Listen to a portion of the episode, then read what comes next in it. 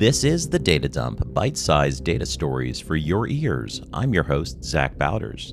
July 1966 in theaters. Though it was not the first time Batman graced the silver screen, he'd previously appeared twice in the 1940s, it was the first time it made a massive cultural impact. The Adam West Batman television series the film was based on was kitschy, satirical, goofy, and a massive cultural hit. The Batman film released on the heels of the first season of the TV show and turned the series' famous camp up to 11. And it paid off.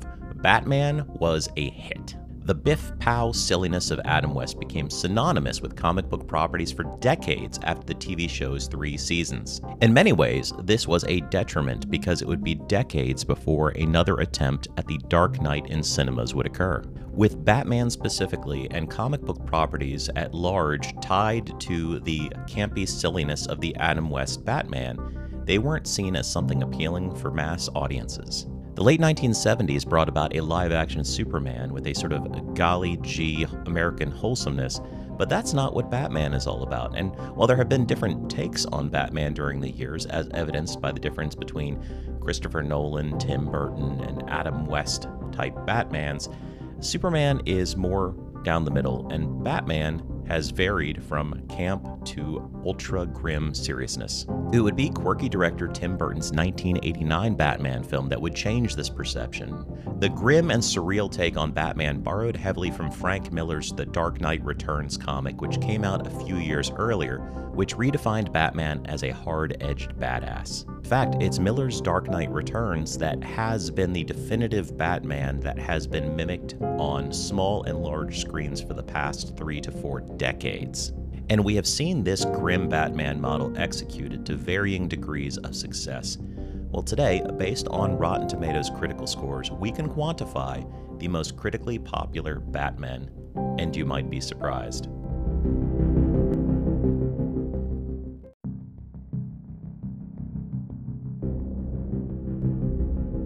With the 2022 release of The Batman, there have now been seven cinematic Batmen since the 1966 Batman. In order of appearance, we have Adam West, Michael Keaton, Val Kilmer, George Clooney, Christian Bale, Ben Affleck, and now Robert Pattinson. While some of these Batmen carried multiple films, like Michael Keaton, Christian Bale, and Ben Affleck, all of the rest to this point have only appeared in one Batman film.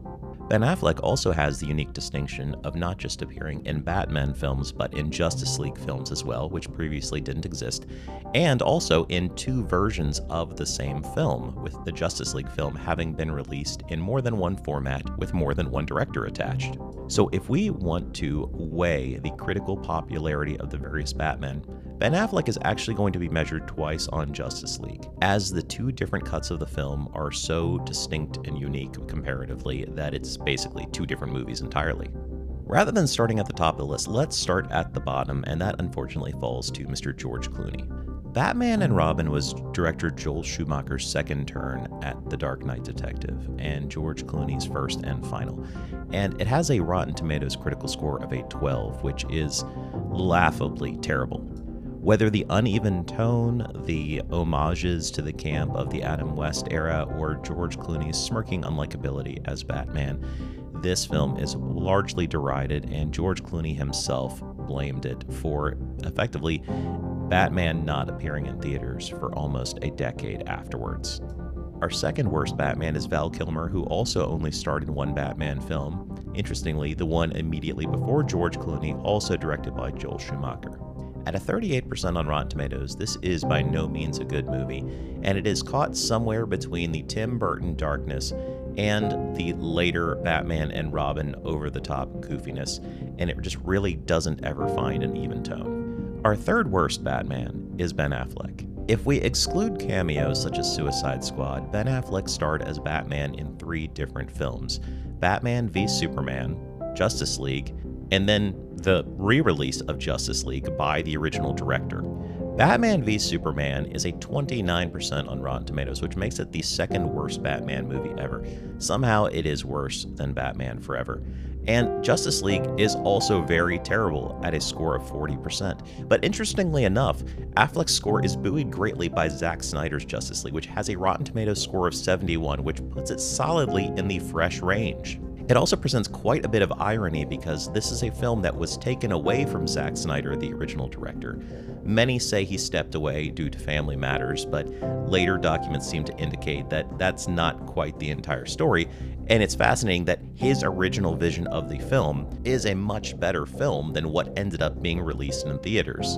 In the middle of our Bat Pack is fan favorite Michael Keaton, who took two turns as Batman in Batman and Batman Returns in 1989 and 1992, respectively, with the original Batman being a 71 on Rotten Tomatoes and Batman Returns coming in at an 80. This actually comes as a big surprise for me, especially with new data coming in with scores from the Batman. The large perception has been that Michael Keaton is arguably either the best or second best Batman, maybe after Christian Bale. But the numbers don't prove that out. In fact, Adam West is a more highly reviewed Batman, with the 1966 Batman coming in at a 79% on Rotten Tomatoes. While this is only 3 percentage points higher than Michael Keaton, it is quantifiable. That brings us to our second best Batman, which is Robert Pattinson in The Batman, which scores currently sit at 85% on Rotten Tomatoes. Now, it's still early. This movie came out last weekend, so scores are still settling and will ultimately find an equilibrium. But we're late enough into the release that these numbers are looking pretty sound, especially with the advent of modern manipulation and cherry picking of reviewers, studios more commonly release their films to the friendliest of reviewers up front, so you'll get a much higher score, and then as it's released more broadly, you'll see those scores drop off, sometimes by as much as 20 or 30 percentage points. But we haven't seen that with the Batman. In fact, in the last couple weeks, it's only moved about three points from an 88 down to an 85.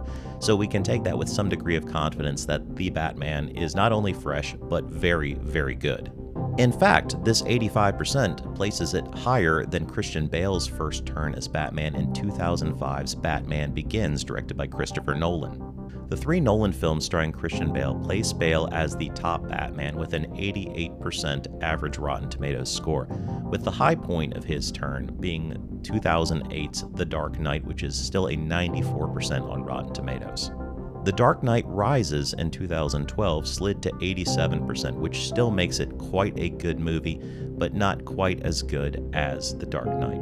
If we put Batman films on a timeline, we would see Adam West dip a little bit as we hit the first Michael Keaton film, rise up, and then continue to plummet through Kilmer to Clooney and then not appear at all for about seven or eight years until we get the three Christian Bale Batman films, which are three of the highest reviewed Batman films. And then we experience the plunge once again as we hit the Batfleck era with Batman v Superman, and then we rise up out of the bad Justice League to the better Justice League to the apparently amazing The Batman. So, what are our takeaways here? I mean, there's not a lot of numbers here, right? There's about seven people a handful of films. I would say my biggest discoveries are that Michael Keaton isn't as good as I thought he was, that Adam West is better than I expected, and George Clooney is even worse than I expected him to be. Batman and Robin is bad. I was a teenager at the time, a young teenager. I should have loved that movie because I loved everything, and even I knew that that was a bad, bad movie. And I feel sympathy for Ben Affleck because his turn in the actual Zack Snyder Justice League was actually really good, and I would have liked to have seen more than that. I feel like he got a short shrift. I feel like he was in some bad films. But at the end of the day, he turned in a pretty good performance in the end, and I liked seeing it. Anyway, this has been the Data Dump, the Batman edition. Thanks for listening. At 85% on Rotten Tomatoes.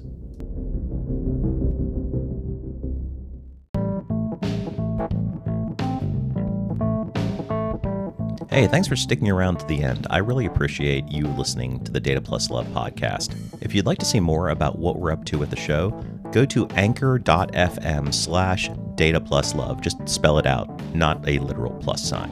Here you'll be able to see our library of episodes as well as interact with them either through polls or comments or leave a voicemail message that I'll put on an episode. You can interact with me personally by joining me on Twitter. I'm at Zach Bowders, not hard to hunt down. And if you like what you're hearing, consider leaving a tip for us or signing up for a small monthly donation at our ko-fi.com slash data plus love.